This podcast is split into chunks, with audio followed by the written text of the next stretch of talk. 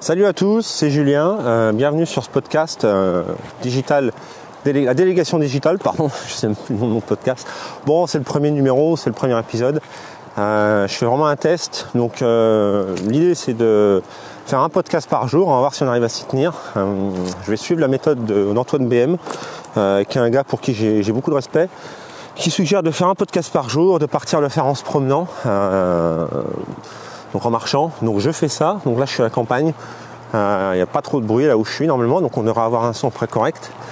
Et donc on va se lancer direct sur la délégation digitale. Alors, de quoi va parler ce podcast? Je sais c'est une bonne question. Je me la posais en fait avant de démarrer euh, cet épisode. Je me suis de quoi je vais leur parler? Et en fait, l'idée c'est de vous parler de mon expérience, puisque j'ai euh, deux, on va dire, j'ai deux casquettes, j'ai deux entreprises. Une entreprise qui fait du consulting RH pour les gros vendeurs, les gros e-commerçants, et les gros infopreneurs, donc les gens qui ont, euh, on va dire, une équipe euh, à partir d'une dizaine de personnes, euh, bien que j'ai des clients un peu plus petits, on va dire à partir d'une dizaine de personnes, j'ai des à recruter, j'ai d'organiser leurs équipes, organiser leur workflow, organiser ces choses-là pour être vraiment productif, avoir une bonne culture d'entreprise et être, ben voilà, être performant, hein, c'est l'idée. Et l'autre casquette que j'ai, c'est service d'externalisation.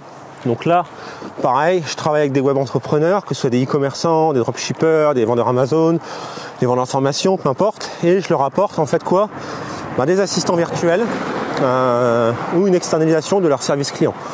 Donc c'est-à-dire que là, c'est pas pareil, on, on laisse pas les tâches dans l'entreprise, on les sort de l'entreprise euh, de manière à ce qu'elles soient faites par un partenaire externe, c'est-à-dire euh, mon entreprise, de manière à ce qu'elles soient faites de manière plus rapide, plus efficace et de manière constante. Et c'est le thème en fait que je vais donner à ce premier épisode. Quand et comment externaliser ces tâches et pourquoi surtout. Alors, euh, ça va être un épisode en fait, je vais être assez euh, peut-être un peu un petit peu descriptif, mais je pense que c'est important en fait d'avoir une logique en tête quand on est entrepreneur en ligne c'est qu'en fait on a la possibilité qui est assez hallucinante d'être vachement maigre. Les Anglais disent lean pour ceux qui ont fait un peu d'ingénierie, pour ceux qui euh, sont un peu intéressés au côté euh, technique, au, côté euh, manufacturier. moi j'ai passé beaucoup de temps dans une entreprise qui a, vraiment été très très très bénéfique pour ma croissance personnelle et ma carrière, qui s'appelait DS Smith Packaging. Ils faisaient des boîtes, presque qu'ils faisaient des boîtes? Mais qui faisaient énormément de boîtes. Donc ils avaient besoin, eux, d'être très maigres dans leur euh, process de production, c'est-à-dire d'avoir le moins de pertes possible. Et pertes au sens je passe pas, seulement les pertes de, matériaux, donc perte de papier, euh, perte de boîtes parce qu'elles sont pas bien faites, il faut les jeter, euh, perte de pétrole parce qu'on n'a pas bien optimisé notre, nos livraisons et nos circuits d'approvisionnement, mais aussi perte en, en communication, perte en travail humain, perte en énergie, en énergie humaine qui se dépensent à traverser le bureau, alors qu'on pourrait rapprocher les gens des mêmes équipes pour qu'ils n'aient pas à traverser le bureau et qu'ils puissent communiquer de manière beaucoup plus fluide. Perte en perte justement en logistique, à avoir des camions à entretenir, à avoir euh, à devoir s'embarrasser de se dire où est-ce qu'on livre, comment est-ce qu'on livre, est-ce que c'est vraiment efficace par opposition à déléguer toute la logistique et avoir un partenaire dédié qui fait toute notre logistique. Perte par exemple aussi en, service, euh, en service par exemple RH, en service comptabilité, avoir une personne qui fait la compta, une personne qui fait les RH, une personne qui fait euh, par exemple la paye et ces choses-là par site, par usine, ou avoir un service général pour toute l'entreprise qui est basé par exemple en Angleterre en l'occurrence, là, mais ça peut être n'importe où, qui est basé dans un endroit, dans un pays, et qui fait pour tout le groupe, pour toutes les usines. Pour toutes les usines, il fait tout ce, tout ce service externalisé et basé quelque part ailleurs, de manière à ce que ce soit plus efficace, que ce soit fait par des spécialistes, et à ce que le général manager de chaque usine ait pas à gérer une responsable RH, ait pas à gérer un comptable, ait pas à gérer quelqu'un qui fait la paye, ait pas à gérer toutes ces petites fonctions en fait pour lesquelles il faut recruter, pour lesquelles il faut former, pour lesquelles il faut gérer des absences, pour lesquelles il faut gérer des maladies, pour lesquelles il faut gérer des problèmes disciplinaires s'il y en a, etc., etc., etc., etc., etc. Pour lesquelles il faut un ordinateur, pour lesquelles il faut voilà toutes ces choses là. Et eh ben cette logique, c'est cette logique en fait qui prévaut dans ce que j'appelle l'externalisation des tâches. C'est-à-dire que même si je suis une entreprise qui a 5, 6, jusqu'à même 10 employés, même plus encore, mais on va dire jusqu'à 10 employés, euh, je suis un entrepreneur sur le web, j'ai 5-6 employés, euh, jusqu'à 10. Même, j'ai même pas encore d'employés. Je me pose la question, il faudrait que je recrute quelqu'un pour faire mon service client. Et eh bien la pire des choses, la pire des choses justement quand on est un petit entrepreneur comme ça, on n'a pas une grosse équipe, c'est de commencer à dire je vais monter une énorme équipe. Parce que ça, ça va être des emmerdements incroyables. Il faut rester le plus maigre et le plus lean possible. La, raison pour laquelle je dis ça, c'est que moi, les entrepreneurs sur le web que je connais, qui, ont du succès le plus vite, qui ont le, succès le plus rapide, c'est ceux qui font du Amazon. Et je me suis longtemps posé la question, mais je me la pose encore, si en fait, alors forcément la réussite d'Amazon est due en, essence même à, Amazon et aux super services qu'ils proposent, et à leur avance en logistique euh, qui est impressionnante, mais aussi et surtout, euh, je, suis convaincu que le, succès des entrepreneurs sur Amazon vient du fait que grâce à Amazon, ils peuvent se focaliser sur le marketing, la recherche de produits qui explosent, et c'est tout. Ils n'ont pas à se poser beaucoup de questions en fait. Parce que Amazon gère quasiment toute la logistique, euh, toute la livraison, toute cette partie très compliquée qui est très pénible et qui peut, peut, vraiment se planter. Et il faut énormément de ressources. Et bien Amazon le fait. Alors oui, effectivement, les, vendeurs Amazon disent souvent que ben, Amazon FBA gratte quand même pas mal de marge. Et c'est vrai qu'ils en grattent. Tout comme les dropshippers. Et d'ailleurs, ça se rejoint puisque les dropshippers ont aussi beaucoup de succès. Ils permettent de monter une entreprise très très rapidement, qui, rapidement euh, va arriver à, 5-6 chiffres de chiffre d'affaires. Euh, parce que voilà, euh, c'est toute une partie qui est en fait externalisée. Et il est important, quand on commence à grossir, de bien garder cette logique, d'être maigre le plus possible et de pouvoir externaliser le plus de, fonctions possibles pour garder en fait une équipe vraiment très très très ramassée, très très très spécialisée autour de soi qui est vraiment concentré sur les, aspects cruciaux. Il y a une autre raison en fait pour laquelle il est très intéressant d'externaliser son service client. Et là encore, je dis pas ça parce que moi j'ai une entreprise qui fait ça. La raison pour laquelle j'ai une entreprise qui fait ça, parce que je sais que c'est un service qui apporte énormément de valeur en fait aux entrepreneurs. Je sais que ça, c'est quelque chose que les entrepreneurs en fait ne comprennent pas forcément, que c'est important de le faire. La logique voudrait que je recrute quelqu'un que je le forme, que je passe beaucoup de temps avec lui pour lui montrer, pour qu'il connaisse bien mes produits, et qu'il il apporte un service vraiment euh, bien plus, euh, bien meilleur, au moins aussi bien que celui que je faisais moi. Alors, il faut distinguer en fait dans ça ce que j'appelle les tâches à faible valeur ajoutée, et qui en plus ont le, mauvais ton de se répéter tous les jours et de demander une attention, euh, je vais dire urgente. Le service client en est vraiment l'incarnation. Parce que tous les jours, il y a des mails qui arrivent, c'est-à-dire qu'il qui pleuve, qu'il vente, qu'il neige, euh, fasse beau, peu importe. Vous allez toujours avoir des clients qui vont demander des choses, demander des remboursements, demander des échanges, le produit n'est pas arrivé, produit endommagé, etc., etc., etc. Donc ça, ça va arriver, peu, quoi que vous fassiez, ça va arriver, il y en avoir tous les jours. Et en plus, il faut leur répondre de manière urgente. Parce que c'est-à-dire que si on les laisse lambiner pendant 2-3 jours, bah, ils vont se fâcher, et à raison. Euh, ils vont se dire que vous êtes un arnaqueur, etc. etc. Euh, et, en plus, si vous êtes sur Amazon, vous allez être pénalisé par Amazon, parce qu'Amazon n'aime pas ça. Donc il y a les règles des 24 heures, et à raison, hein, et à raison. Donc en fait, ça, nous met dans une situation en fait intenable. Euh, intenable.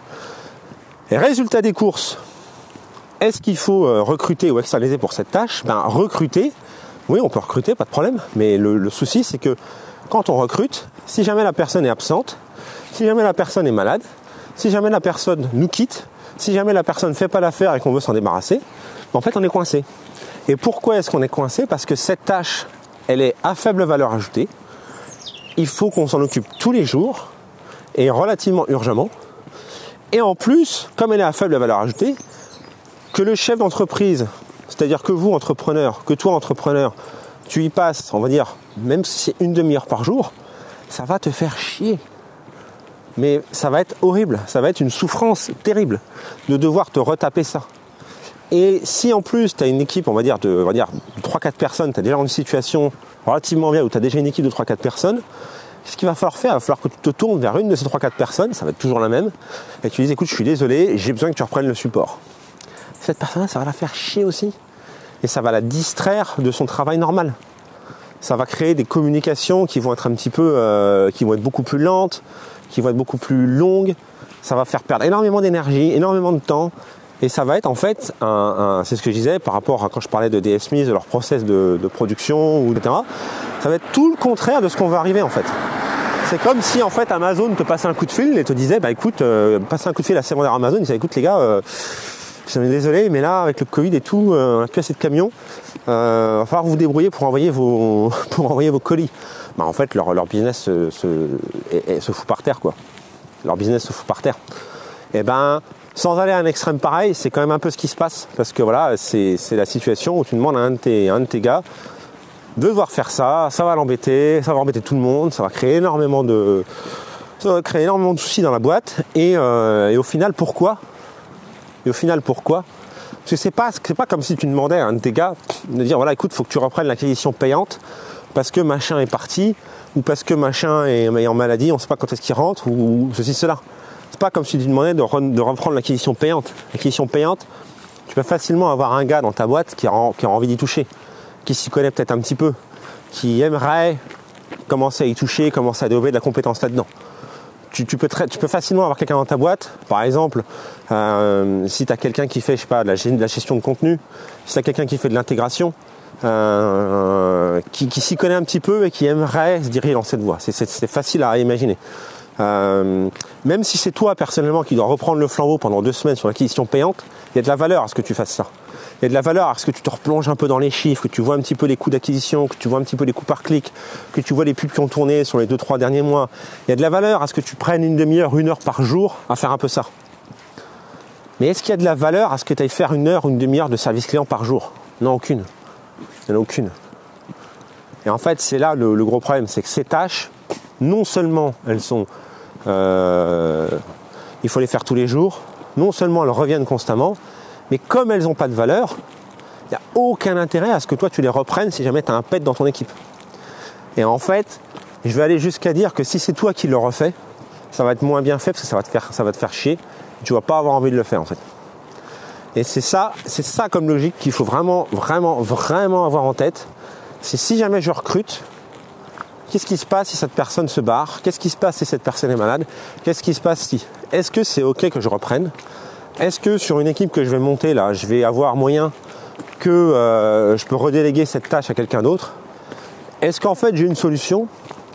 Ou est-ce qu'en fait c'est une tâche qui va vraiment péter les burettes à tout le monde, qui n'a pas beaucoup de valeur ajoutée, qu'il faut faire tous les jours et que dans ce cas, on a vachement plus simple à la sortir de la boîte, à demander à quelqu'un qu'il le fasse. Il nous envoie un rapport toutes les semaines s'il faut. Par exemple sur le service client, c'est toujours intéressant de faire ça. La, création de contenu, par exemple, ça peut être intéressant si on a énormément d'articles SEO à faire, qu'on veut faire des fiches SEO, par exemple, en, quantité en fait semi-industrielle, et qu'on en a besoin de une par jour parce qu'on a un plan de poster une fois par jour.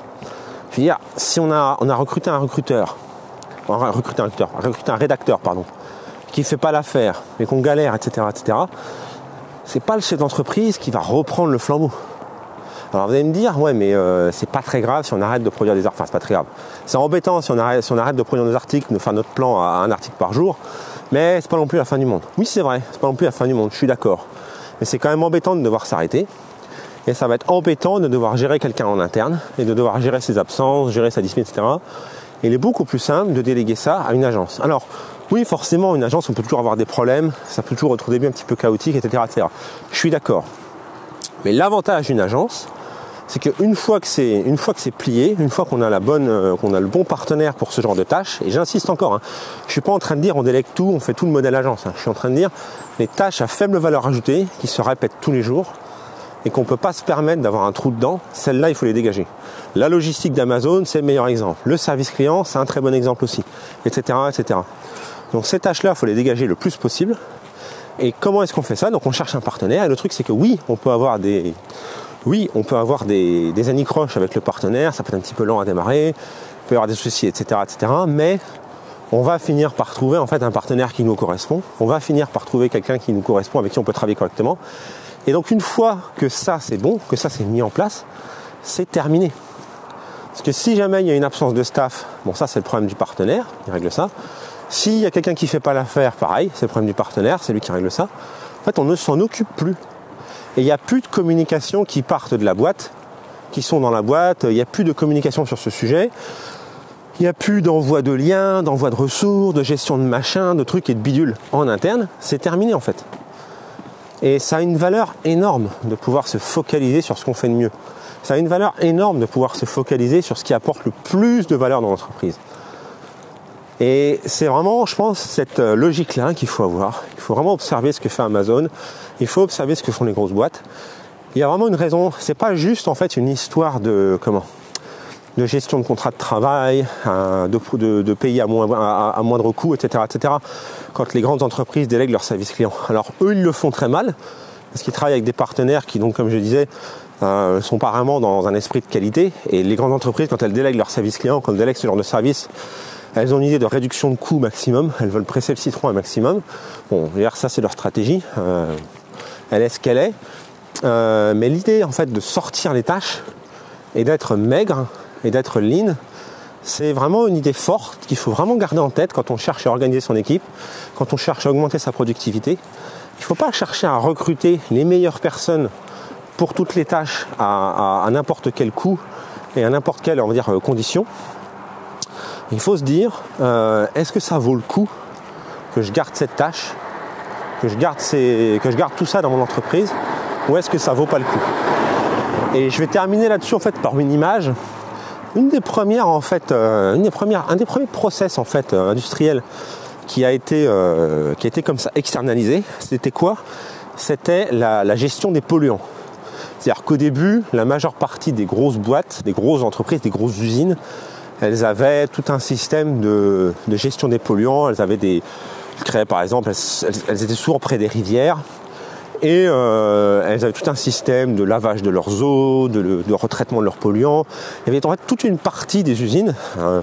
si vous regardez par exemple dans la ganterie, si vous regardez dans, l'acier, tous ces trucs-là, etc. Les, usines en fait au XVIIIe siècle, 19e siècle, pardon, euh, elles avaient tout un système en fait, 18e, 19e siècle, elles avaient tout un système interne de traitement de la pollution. Elles avaient même par exemple euh, elles avaient même souvent une caserne de pompiers sur site. Alors ça, ça existe encore quand il faut vraiment pour des usines sensibles. Mais elles avaient aussi euh, des centres de secours. Enfin bref, c'était toute une ville dans la ville parce qu'en fait, elles faisaient tout. Et une des premières tâches qui a été euh, externalisée, c'est la gestion de la pollution, le retraitement de la pollution. Alors, pourquoi ça a été externalisé ça? Ben, toujours la même chose parce que un, il faut le faire, on n'y coupe pas. Deux, si jamais on le fait pas, ben ça part en couille assez vite. Hein. C'est-à-dire que si vous euh, si vous avez des rejets extrêmement polluants que vous les traitez pas et que vous les rebalancez direct dans la rivière, ça va vite se voir quoi. Euh, et troisièmement, il y avait aussi l'histoire des protections légales, c'est-à-dire que c'était beaucoup plus efficace d'avoir une entreprise qui fasse ça et qui endosse les responsabilités plutôt que de les avoir en fait en interne. Eh ben, il faut voir en fait les pollutions que vous avez dans votre, business. Tout business a des pollutions. Et au risque d'être euh, choquant, je prends souvent l'image de la pollution pour, euh, pour tout ce qui est euh, service client, gestion des mails, quelque part aussi pour community management, mais il y a plein d'autres choses comme ça.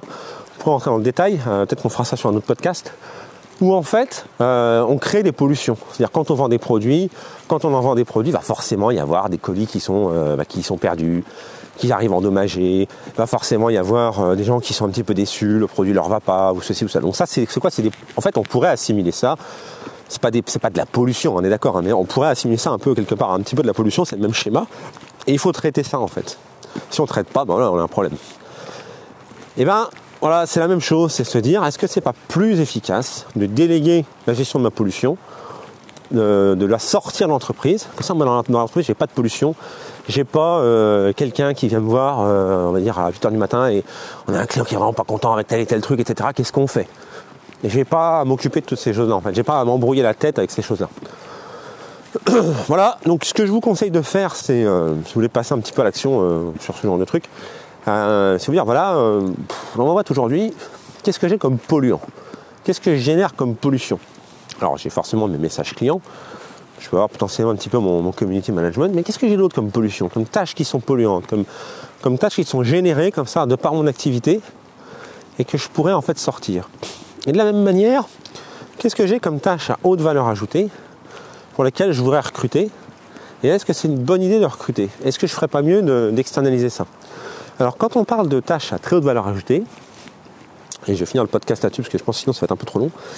Euh, mais quand on parle de tâches à très haute valeur ajoutée, et je pourrais refaire un épisode là-dessus si ça vous intéresse, il faudra me le dire. Mais quand on parle de tâches à très haute valeur ajoutée, en fait, il y a une raison pour laquelle on pourquoi est-ce qu'on externaliserait ces tâches-là? Par exemple, la pub, Google. Mettons que je suis un e-commerçant, je veux faire de la pub Google, j'en fais déjà, et je me dis, tiens, est-ce que, que j'externaliserais ça ou pas? Ben, En fait, la, raison pour laquelle on externalise, c'est quand on veut acheter du résultat. C'est-à-dire que si je veux acheter un résultat précis, alors ça vaut le coup d'externaliser la tâche, de la donner à une agence. La plupart des gens, ils vont voir une agence et euh, quand ils vont voir une agence, ils attendent à ce que l'agence fasse ce que eux faisaient. Alors, pourquoi pas, hein, mais en fait, ça pour ça, il faut recruter. C'est-à-dire que si on veut qu'on fasse, que sur une tâche à très haute valeur ajoutée, on fasse le process que vous avez parce que vous estimez que le process que vous avez marche et marche très bien, dans ce cas-là, il faut recruter. C'est beaucoup plus efficace de recruter quelqu'un. Par contre, l'intérêt d'externaliser la tâche, c'est si vous voulez acheter un résultat. C'est-à-dire qu'en fait, et ça, il y a plein de freelances, en c'est un sens qu'il y a plein, plein, plein de freelances comme ça qui, vont vous dire, ouais, euh, moi je travaille pas à l'heure, je travaille au résultat. Ouais, ok, si tu travailles au résultat, cool. Dans ce cas-là, tu es, ce qu'on appelle une agence, et tu es payé au résultat. Et en fait, c'est ça, en fait, le truc qui est intéressant. Externaliser des tâches à très haute valeur ajoutée, ça n'a d'intérêt que quand vous pouvez payer pour le résultat. Ou en grande partie, payer pour le résultat. Si vous payez simplement pour que la personne suive vos process, ou pour que la personne effectue des tâches, alors ça n'a aucun intérêt de, de sortir ces tâches quand elles sont à très haute valeur. Là, je parle de, tâches à très haute valeur ajoutée. Hein. Je parle de l'acquisition, euh, l'acquisition payante. Je parle de, euh, par exemple, le copywriting, la création des tunnels de vente, ce genre de choses-là. Si vous, si vous sortez ces tâches-là, c'est parce que l'agence a un track record, l'agence est capable de vous apporter une performance qui est, euh, qui est supérieure à ce que vous pourriez faire. Ou alors parce que vous ne savez pas comment on fait en fait. C'est-à-dire que le gars qui ne sait pas faire du SEO, le gars qui ne sait pas faire ceci, cela, etc., ben, il va voir une agence et l'agence en fait, va appliquer son process et va le faire parce que l'agence sait comment on fait. Alors que lui, en fait, il ne sait pas. Et là, effectivement, c'est très intéressant. Maintenant, si, moi, en fait, je suis déjà euh, spécialiste, euh, on va dire, acquisition payante, je ne suis pas, mais si, mettons que je sois spécialiste de ça, je vais voir comment une agence et euh, non mais là c'est trop long mon truc là, ça va pas. J'aurais dû arrêter en fait. Euh, bon je vais mettre un flag. Va falloir je pense malheureusement éditer un peu le truc. parce que je voulais pas faire. Donc voilà, donc euh, bah, je pense que j'ai un petit peu résumé euh, l'affaire sur l'externalisation, pourquoi j'externalise des, tâches à faible valeur ajoutée. Rappelez-vous l'image de la pollution, je pense qu'elle est plutôt elle intéressante pour avoir savoir en fait qu'est-ce que vous devez sortir dans votre business. Alors je prétends pas connaître tous les business internet, hein. il y a toujours des, Enfin, chaque business est unique, hein, bien entendu, euh, peu importe le business model. Mais voilà, service client en général, c'est un très bon candidat pour l'externaliser. Euh, pareil, tout ce qui est compta, tout ce qui est euh, les services support comme ça, le RH aussi, hein, quelque part. C'est très bien à externaliser, c'est très bien à sortir, parce que comme ça on a accès à un spécialiste pour une fraction du coût, est beaucoup plus efficace et on n'a pas à se prendre la tête avec ça. Donc c'est très intéressant à sortir. Euh, donc réfléchissez un petit peu à toutes ces pollutions que, vous créez. Quelque part, vous savez, en fait, le juridique, le comptable, c'est des pollutions. C'est des choses qu'on est obligé de faire, qu'on est obligé de traiter, parce que sinon, bah, voilà, on nous tombe, on nous tombe dessus. Mais que, euh, voilà, fondamentalement, euh, ça rapporte pas une énorme valeur au business. Ce C'est pas ça qui va nous rapporter, qui va nous faire faire un x2 sur le chiffre d'affaires. Non, ça apporte rien en fait. Niveau chiffre d'affaires, ça apporte moins que le service client, fondamentalement. Euh, mais il faut le faire. Mais faut le faire. Donc c'est ça qui est intéressant à sortir. Voilà, l'entrepreneur qui a réussi à sortir toutes ces fonctions-là, qui arrive à faire, euh, ben, en fait, c'est le type d'entrepreneur, comme moi je peux voir sur Amazon, qui fait euh, à peu près un million de chiffre d'affaires par, par employé. Quoi. Et là, on est sur un, business model qui est quand même intéressant. donc voilà, je pense que j'ai fait à peu près le tour. Euh, si vous avez euh, des questions ou quoi, n'hésitez pas à me, n'hésitez pas à me contacter. Euh, alors, dans la, puisque j'essaye de faire ce que je dis, c'est ce que je dis aux gens sur ce podcast, je, vais m'attacher à le faire. Moi, il y a un truc que j'ai vu qui m'a toujours énervé, c'est les mails. J'ai vu maintenant suffisamment de business en ligne. J'ai eu la chance d'accompagner suffisamment de gens qui ont énormément de succès, qui ont des très grosses entreprises, d'autres qui ont démarré très fort, qui sont à un plus petit niveau mais qui démarrent fort et qui grossissent vite. J'ai eu la chance de voir énormément de modèles, que ce soit l'infoprenariat, le dropshipping, l'e-commerce, l'Amazon, enfin bref, tout, ce genre de coaching. Et je peux vous dire un truc, c'est que les mails, c'est un sacré cirque maintenant. Il faut chauffer les, adresses email, il faut faire gaffe de ne pas se faire niquer son IP, il faut faire attention à ne pas se faire pourrir son domaine. Et il n'y a pas beaucoup de taux d'ouverture. Moi, moi, je vois des gars qui s'évertuent à envoyer des emails, qui ont des listes d'emails, on va dire 20 000 personnes sur un email, sur une liste de mails, qui sont super contents quand ils arrivent à faire plus de 15% de taux d'ouverture et qui sont super contents quand ils font plus de 5% de clics. Donc toutes ces ressources pour ça, moi c'est hors de question. Donc c'est pour ça que euh, j'ai pas de liste email, je compte pas en avoir. Je vais avoir un, j'ai un, groupe WhatsApp, euh, donc je me suis mis sur WhatsApp Business. Les gens qui veulent suivre mes contenus, qui veulent me poser des questions, qui veulent euh, voilà avoir mes contenus privés, puisque je ne ferai pas que le podcast, je ferai aussi des contenus privés sur le groupe, groupe WhatsApp qui sera que pour les gens du groupe WhatsApp. Eh bien vous me rejoignez sur WhatsApp, je vais mettre le numéro sous ce podcast en note. Vous me rejoignez sur WhatsApp, euh, soit vous m'envoyez votre numéro, euh, soit vous ajoutez le numéro du, podcast. Euh, là, je ne l'ai pas encore, mais je vais l'ajouter en post-prod. Vous nous rejoignez sur WhatsApp. Comme ça, ça, me permet moi d'être lean, d'être maigre. Donc c'est-à-dire de faire ce que je vous dis de faire. Et je vous conseille de faire à peu près la même chose parce que franchement, les mails, c'est juste une horreur. C'est énormément de ressources. Pourquoi au final Pas grand-chose? Donc moi, lors de questions que j'ai une liste mail, euh, j'ai le groupe WhatsApp à la place. Je vous invite sur le groupe WhatsApp. Vous pouvez venir, vous pouvez partir en fait comme vous voulez. Vous n'avez même pas à me demander la permission de unsubscribe ou tous ces trucs-là, qui sont vraiment des trucs. Euh, enfin, on a l'impression d'être dans les années 1980 quoi du, truc. Euh, c'est limite si on ressort pas le papier à lettres et la machine à écrire. Donc ça c'est non. le groupe WhatsApp, vous entrez, vous sortez comme vous voulez. Euh, vous n'avez pas donner la permission à quiconque. Moi, j'ai pas à gérer des adresses IP, des machins, des ceci, des taux de clics et des bidules et des machins comme ça. Je peux partager des audios, des vidéos en natif directement sur le groupe. Euh, les questions-réponses se font de manière beaucoup plus naturelle, donc c'est franchement, je recommande énormément. Donc je vous attends là-dessus. Et puis ben euh, portez-vous bien, déléguez bien, recrutez bien, et grossissez, grossissez, grossissez. C'est vraiment notre moment confinement, tous ces trucs-là, là, euh, c'est notre moment à nous. Business Internet, euh, tout le monde grossit, tout le monde explose. Je vous souhaite la même chose. Et je vous dis à demain pour le prochain podcast. Allez, bye bye.